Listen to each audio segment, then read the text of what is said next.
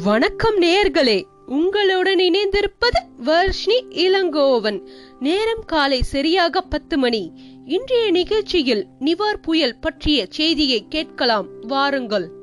கடந்த நவம்பர் மாதம் இருபத்தி மூன்றாம் தேதி அன்று தெற்கு வங்கக்கடலில் உருவான காற்றழுத்த தாழ்வு மண்டலம் வலுவடைந்து புயலாக மாறியது.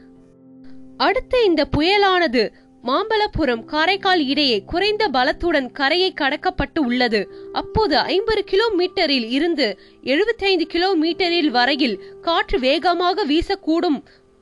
அது மட்டுமின்றி கடல் பகுதியில் அறுபத்தி இரண்டு கிலோமீட்டர் வேகத்தில் சூறாவளி காற்றும் வீசக்கூடும் என்று கணிக்கப்பட்டு உள்ளது இதனால் பெரும்பாலான மாவட்டங்களும் மற்றும் டெல்டா மாவட்டங்களும் பலத்த மழைக்கு வாய்ப்பு உள்ளது என்று சென்னை வானிலை ஆய்வு மையம் தெரிவித்துள்ளது.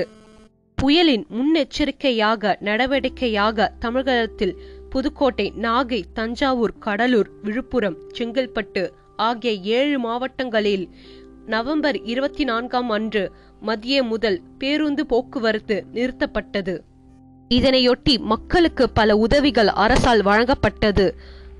கடைசியில் நவம்பர் இருபத்தி ஐந்து அன்று அதிதீவிர புயலாக இரவு பத்து மணி அளவில் நிவார் புயல் கரையை கடந்து உள்ளது மீண்டும் நாளை சந்திப்போம். நன்றி வணக்கம்.